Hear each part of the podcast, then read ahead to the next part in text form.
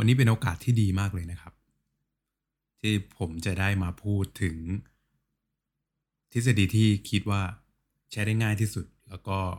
เป็นพื้นฐานที่สามารถนำไปปรับใช้กันได้ เพียงแค่คุณมี 3 สิ่ง ผมเชื่อว่าทุกคนสามารถเป็นผู้รับฟังที่ดีได้อย่างแน่นอน แล้ว 3 สิ่งนั้นมันคืออะไระครับ ลองไปฟังกันดู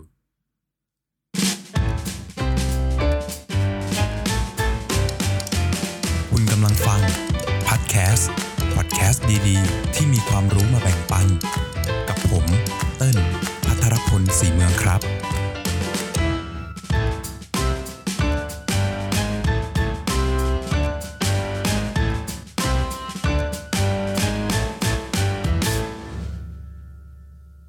ทฤษฎีที่จะพูดต่อไปนี้เนี่ย เป็นทฤษฎีที่ผมชอบมาก เรียกได้ว่ามากที่สุด ณ ปัจจุบันในความรู้ของผมที่มีต่อ ทฤษฎีการให้การปรึกษานะครับ ต้องเท้าความอย่างนี้ก่อนว่า เมื่อสัปดาห์ที่แล้ว หรือว่าวันที่ 11 พฤศจิกายน 2563 เนี่ย เป็นก่อนที่ผมจะลง episode ที่ 3 เพราะมันเป็นวันอังคารนะฮะ ผมเนี่ยได้ไปฝึกซ้อมการให้การปรึกษาที่มหาวิทยาลัยมา โดยการฝึกซ้อมก็จะเป็นการที่เราเนี่ยแทนตัวเองเป็นผู้ให้การปรึกษาใช่ไหมครับ แล้วก็จะมีเคส ซึ่งเราไม่ทราบมาก่อนว่าเคสเป็นอะไรก็คล้ายๆกับสถานการณ์จริงนะครับ ซึ่งตัวเคสก็จะนำปัญหาจริง ๆ มาพูดกับเรา ต้องต้องกล่าวอย่างนี้ก่อนว่า เคสที่ตั้งใจเข้ามาปรึกษา เพราะว่ามีเรื่องในใจอยู่แล้วกับเคสที่อาจารย์ได้จัดมาเพื่อที่จะให้เราทำการให้การปรึกษาเนี่ยมันต่างกันตรงที่เคสที่เข้ามาเองครับเขาทราบปัญหาที่เด่นชัดที่สุดของเขาแล้ว มันสามารถที่จะเข้าไปสู่ขั้นการให้การปรึกษาได้ง่ายส่วนใหญ่นะครับ แต่ว่าเคสที่ อาจารย์จัดมาให้เนี่ย หลายๆ คนอาจจะนึกไม่ออกว่าปัญหาของตัวเองที่เข้ามาพบในครั้งนี้เนี่ยคืออะไร เพราะว่าถือว่าเป็นการฝึกซ้อม เพราะฉะนั้นความท้าทายสำคัญที่สุดคือ การที่เราสามารถสำรวจปัญหานั้นได้หรือเปล่า และทฤษฎีนี้แหละครับที่ช่วยผมให้สำรวจปัญหา จนสามารถสรุปได้อย่างแน่ชัดว่านี่คือสิ่งที่ติดค้างในใจของเขา อันนี้ผมขอดอกจันไว้ก่อนเลยนะครับ ว่าปกติเนี่ยสิ่งที่เกิดขึ้นที่มีผลกับชีวิตเขาอะครับ อะไรเงี้ยเราจะไม่แทนค่าด้วยคำว่าปัญหา แต่เราจะแทนด้วยคำว่าสิ่งที่ติดตรึงในใจ ข้อพร่องหรืออะไรก็แล้วแต่นะครับ เพราะว่าการแทนว่าปัญหามันจะเป็นการตอกย้ำให้ผู้รับการปรึกษาเนี่ยรู้สึกแย่ลง มันเป็นคำที่ไม่เหมาะสมในการใช้เท่าไหร่ครับ แต่ว่าอันนี้คือชี้ให้เห็นชัดๆ แล้วสุดท้ายผมใช้ทฤษฎีนี้ยังไงบ้าง ออนุญาตปูพื้นทุกคนสักแป๊บหนึ่งล้วกันครับ ทฤษฎีนี้นะครับชื่อว่าทฤษฎี person center counseling การให้การปรึกษาแบบบุคคลเป็นศูนย์กลางนั่นเอง แค่ชื่อก็ค่อนข้างชัดเจนใช่ไหมครับว่า ให้ความสำคัญกับตัวบุคคลที่เป็นผู้รับการปรึกษาอย่างมาก แล้วมันมีที่มายังไง ต้องเท้าความไปนู่นเลยครับ ตั้งแต่ผู้ที่คิดค้นทฤษฎี เขามีชื่อว่า Carl Rogers ตอนสมัยเด็กของ Carl Rogers เนี่ยเขาก็เกิดในครอบครัวที่นับถือนิกายโปรเตสแตนต์นะครับ ก็คือเป็นคริสเตียนนั่นเอง ซึ่งเขาเกิดและโตในชนบท คือเมืองโอ๊กพาร์ครัฐอิลลินอยส์ประเทศสหรัฐอเมริกาครับแน่นอนอยู่แล้วครับว่าในชนบทเนี่ยก็จะมีการทำงานที่ค่อนข้างหนัก พวกทำฟาร์มทำงานอะไรที่ใช้แรงงานอย่างเงี้ยครับ เป็นเรื่องปกติอยู่แล้วทำให้เขาเนี่ยคิดว่า บุคคลเนี่ยสามารถที่จะพึ่งพาตัวเองได้ แล้วก็สามารถที่จะเอาชนะอุปสรรคทุกอย่างได้ ถ้ามีความพยายาม อันนี้คือตอนสมัยเด็กนะครับ แล้วอีกข้อหนึ่งที่สำคัญมากที่ทำให้เขาคิดแบบนี้เนี่ยคือเขามีความหลากหลายในการศึกษาอย่างมากนะครับ คือเขาศึกษาทั้งวิทยาศาสตร์ ปรัชญา ศาสนา การศึกษา จิตวิทยา หรือแม้กระทั่งการเกษตร ซึ่งทุกอย่างนะครับก็หล่อหลอมเขาให้คิดแล้วก็มีความเชื่อว่า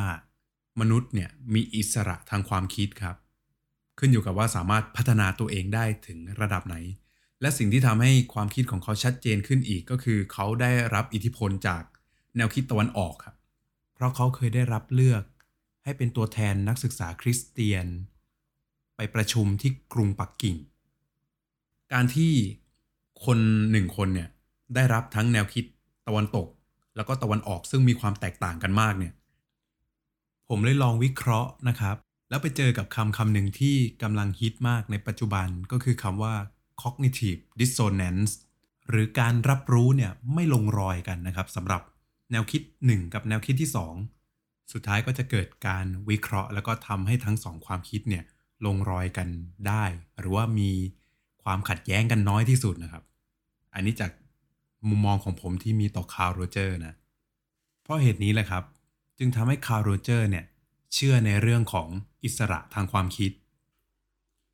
แล้วก็ทำให้เกิดความเชื่อเกี่ยวกับธรรมชาติของมนุษย์ ในทฤษฎีของคาร์ล โรเจอร์สนะครับว่า เขาเนี่ยมีความเชื่อนะครับว่ามนุษย์เองเนี่ยเป็นบุคคลที่มีศักยภาพในตัวเองสูง คือสามารถทำอะไรก็ได้ อแค่มีความพยายาม แล้วก็ทำไปเรื่อยๆ ก็จะสามารถทำได้ แล้วก็ประสบความสำเร็จเองสำหรับคนที่ไม่ได้เชื่อในศักยภาพตัวเองเนี่ยเพราะมีสาเหตุอยู่ประมาณนี้ครับก็คือ ถูกขัดขวางจากประสบการณ์ในอดีตของตัวเอง ไม่ว่าจะเป็นจากการเลี้ยงดูนะครับ จากประสบการณ์ในโรงเรียน การอยู่ร่วมกับคนอื่นในสังคมก็จะหล่อหลอมเราให้กลายเป็นคนอย่างนั้นครับ แต่สุดท้ายแล้วเนี่ยทุกคนจะมีศักยภาพอย่างแน่นอนครับ อยู่ที่ว่าเราจะปิดกั้นตัวเองอยู่หรือว่าสามารถปลดปล่อยมันออกมาได้เต็มที่นะครับ ที่สำคัญที่สุดก็คือต้องเชื่อก่อนครับ ว่าตัวเองเนี่ยคือคนที่สามารถรับผิดชอบชีวิตของตัวเองได้ดีที่สุด เมื่อเชื่ออย่างนั้นแล้วนะครับ ก็สามารถพัฒนาศักยภาพตัวเองได้อย่างเต็มที่ ฟังแล้วก็ดู make sense ดีใช่ไหมครับว่า การพัฒนาศักยภาพตัวเอง ถ้าเกิดจากตัวเองที่มีความเชื่อในศักยภาพตัวเองแล้วเนี่ย ก็สามารถทำให้มันเกิดขึ้นได้อย่างแน่นอน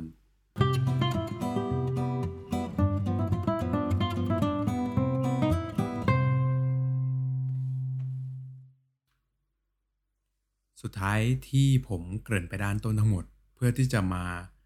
แชร์ให้ฟังกันนะครับว่า สิ่งที่ผมใช้ในตัวทฤษฎีนี้เนี่ยที่มันได้ผลนะครับ แล้วก็ช่วยให้ผู้รับการปรึกษาที่เป็นเคสของผมเนี่ยได้คลายความไม่สบายใจ แล้วก็ช่วยให้สามารถดำเนินชีวิตได้อย่างดีขึ้น คืออะไรบ้าง ผมยึดหลัก 3 ข้อนี้ครับก็คือ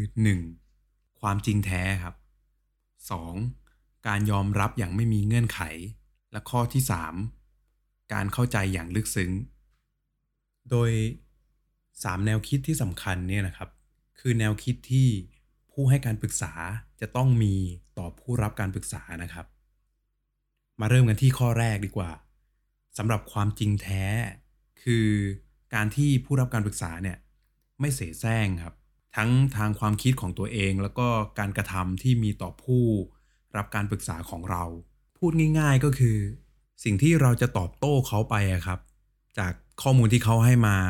ไม่ว่าจะเป็นสิ่งที่เรานาคิดอยู่ สิ่งที่เรารู้สึกแล้วก็การกระทำนะครับ จะต้องเป็นไปอย่างที่เราคิดจริง ๆ ก็คือสะท้อนตัวตนจริง ๆ ของเราไป ไม่ใช่ว่าแบบเขาเล่าเรื่องเดิมเนี่ยครับมาสิบรอบแล้ว เราก็ยังบอกว่า โอ้โห ดีเยี่ยมเลยนะครับ แต่จริงๆ เราไม่ได้คิดอย่างนั้นนะครับ ถ้าอย่างนี้เนี่ยคือการเสแสร้งครับ แต่ถ้าเป็นผู้ให้การปรึกษาที่ไม่เสแสร้งก็คือ บอกไปอย่างตรงไปตรงมานะครับว่า อันนี้คือพูดมาประมาณ 10 รอบแล้วนะ เราสามารถที่จะไปท็อปิกอื่นได้ไหมหรือว่าสามารถพูดเรื่องนี้ในมุมมองอื่นๆบ้างได้หรือเปล่า สิ่งเหล่านี้เนี่ยจะแสดงให้เห็นว่า ผู้ให้การปรึกษาหรือตัวเรานะครับ มีการยอมรับตัวเอง แล้วก็รู้ว่าตัวเองเนี่ยมีข้อบกพร่องอะไรบ้าง หรือว่ามีข้อผิดพลาดอะไรบ้าง แล้วก็บางทีเราเนี่ยก็อาจจะขาดวุฒิภาวะได้ในการให้การปรึกษาคนอื่นนะครับ เมื่อเรามีความคิดอย่างนี้นะครับ เราก็จะรู้ได้ว่าเราเนี่ยจะพัฒนาในจุดไหนได้บ้าง การไม่เสแสร้งเนี่ยไม่ได้หมายความว่าเป็นการตอบไปแบบตรงๆ แล้วก็ไม่ได้ไตร่ตรองนะครับ เมื่อเรามีความจริงแท้หรือว่าความจริงใจต่อผู้รับการปรึกษาแล้วเนี่ย เราก็สามารถวิเคราะห์ทั้งในอารมณ์ความคิดแล้วก็การกระทำของเราได้ ว่าสิ่งที่เราจะแสดงออกไปเนี่ย จะทำยังไงให้มันเหมาะสม แล้วก็ยังเป็นความคิดของเราจริง ๆ มันจะเป็นตัวช่วยที่ดีมากนะครับ ในการทำให้การให้การปรึกษาเนี่ยพัฒนาแล้วก็ก้าวหน้าไปสู่ขั้นต่อไปได้ ต่อมาคือการยอมรับอย่างไม่มีเงื่อนไขนะครับ การยอมรับอย่างไม่มีเงื่อนไขเนี่ยถ้าจะให้อธิบายง่าย ๆ ก็คือ การที่เราเนี่ยสามารถที่จะรับได้ในทุกอารมณ์ของผู้รับการปรึกษาของเราที่ได้แสดงออกมา ไม่ว่าอารมณ์นั้นมันจะเป็นอารมณ์โกรธ เกลียด กลัวสับสนเสียใจ ดีใจหรือว่าอะไรก็แล้วแต่ เราสามารถที่จะรับมือกับอารมณ์ตรงนั้นได้นะครับ การรับมือในที่นี้เนี่ยไม่ได้บอกว่าให้เราแสดงความรักนะครับ แต่ว่าคือการที่เราเข้าใจอย่างแท้จริงกับตัวอารมณ์นั้นๆ โดยที่เราจะไม่นำประเด็นความเหมาะสม หรือว่าความถูกต้องของตัวอารมณ์นั้น ไปวัดกับอะไรเลยคือ มีแค่ตัวเรากับผู้รับการปรึกษาที่อยู่ณตรงนั้น และเราเข้าใจเขา เมื่อเราทำอย่างนี้ได้นะครับ ก็จะเป็นตัวช่วยในการให้การปรึกษาเนี่ย มีความก้าวหน้าที่ดียิ่งขึ้นเหมือนกันนะครับ จะเห็นได้ชัดเลยถ้ายิ่งผู้ให้การปรึกษาเนี่ยแสดงการยอมรับอย่างไม่มีเงื่อนไขบ่อยเท่าไหร่เนี่ยการบำบัดก็จะยิ่งประสบความสำเร็จได้ง่ายนะครับ ลองนำไปใช้กันดู แล้วก็ข้อสุดท้ายนะครับก็คือ ความเข้าใจอย่างลึกซึ้งครับ โดยความเข้าใจอย่างลึกซึ้งเนี่ยก็ตามหัวข้อ โดยความเข้าใจอย่างลึกซึ้งเนี่ยก็จะเป็น ความเข้าใจที่ผู้ให้การปรึกษาเนี่ยมีต่อผู้รับการปรึกษา อย่างแท้จริง จะมีอารมณ์คล้ายๆ กับความจริงแท้ในข้อแรกที่บอกแล้วก็การยอมรับอย่างไม่มีเงื่อนไข ข้อ 2 ที่บอก คือตัว 3 ข้อนี้เนี่ยเป็นอะไรที่ต้องใช้คู่กัน แล้วก็หลักการจะคล้ายๆกัน โดยการมีความเข้าใจอย่างลึกซึ้งเนี่ยเราจะมีความเข้าใจเขาจริง ๆ โดยจะไม่ตัดสิน แล้วก็จะไม่มีการรู้สึกเวทนาหรือว่าสงสารในปัญหาที่เกิดขึ้น แต่เรากำลังทำความเข้าใจเขาจริง ๆ จาก 3 ข้อที่กล่าวมาแล้วก็ควบรวมกันเนี่ย เราพอจะสรุปได้นะครับว่า การมองมนุษย์ของเจ้าตัวทฤษฎีของคาร์โรเจอร์เนี่ย คือจะมองว่ามนุษย์เนี่ยเป็นสิ่งที่ดีงามมากๆ แล้วก็สามารถที่จะพัฒนาตัวเองได้ แล้วเมื่อเราให้ความจริงแท้ เรายอมรับเขาอย่างไม่มีเงื่อนไข แล้วก็เราเข้าใจเขาอย่างลึกซึ้ง ก็จะช่วยให้เขาพัฒนาตัวเองไปในระดับที่สูงขึ้นจากที่เป็นอยู่ได้ครับ ไม่ว่าเขาจะมาด้วยสิ่งที่ติดอยู่ในใจอะไรก็ตาม หรือว่าเป็นคนที่ปกติทุกอย่าง แล้วอยากพัฒนาตัวเองไปในขั้นที่สูงขึ้น ก็สามารถใช้ได้ นี่แหละครับ ความสุดยอดของเจ้าตัวทฤษฎีนี้ ซึ่งพอพูดไปพูดมามันก็ค่อนข้างคล้ายกับหลักการพื้นฐานที่เราใช้กันเป็นปกติอยู่แล้ว นี่ก็เป็นสาเหตุหนึ่งนะครับที่ทำให้ตัวทฤษฎีนี้เนี่ยสามารถใช้ได้ในวงกว้าง แต่ในเคสที่เป็นปัญหาทางจิตเวชหรือว่าที่มีปัญหารุนแรงทั้งหลายนะครับ จะไม่สามารถใช้ตัวทฤษฎีนี้ได้ แต่ถือได้ว่าตัวทฤษฎีนี้เนี่ยเป็นอะไรที่สามารถนำไปใช้ในขั้นต้นของการให้การปรึกษา ซึ่งต้องอาศัยการสร้างสัมพันธภาพที่ดีเพื่อที่จะได้รู้ข้อมูลของเขาได้อย่างลึกซึ้งยิ่งขึ้น ยังไงก็ตามนะครับ ทฤษฎีนี้เนี่ยเป็นทฤษฎีหนึ่งที่ใช้ได้ง่าย และก็ใช้ได้จริงอย่างแน่นอน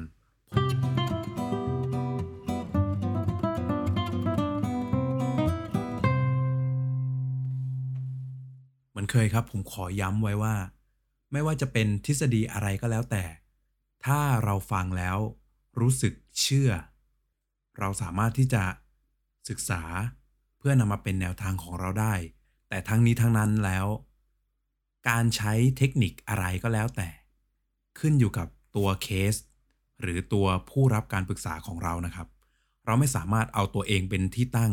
ในการที่จะทำสิ่งเหล่านี้ได้ เพราะว่าคนที่มีสิ่งที่ติดตรึงในใจ คือผู้รับการปรึกษา ไม่ใช่ผู้ให้การปรึกษา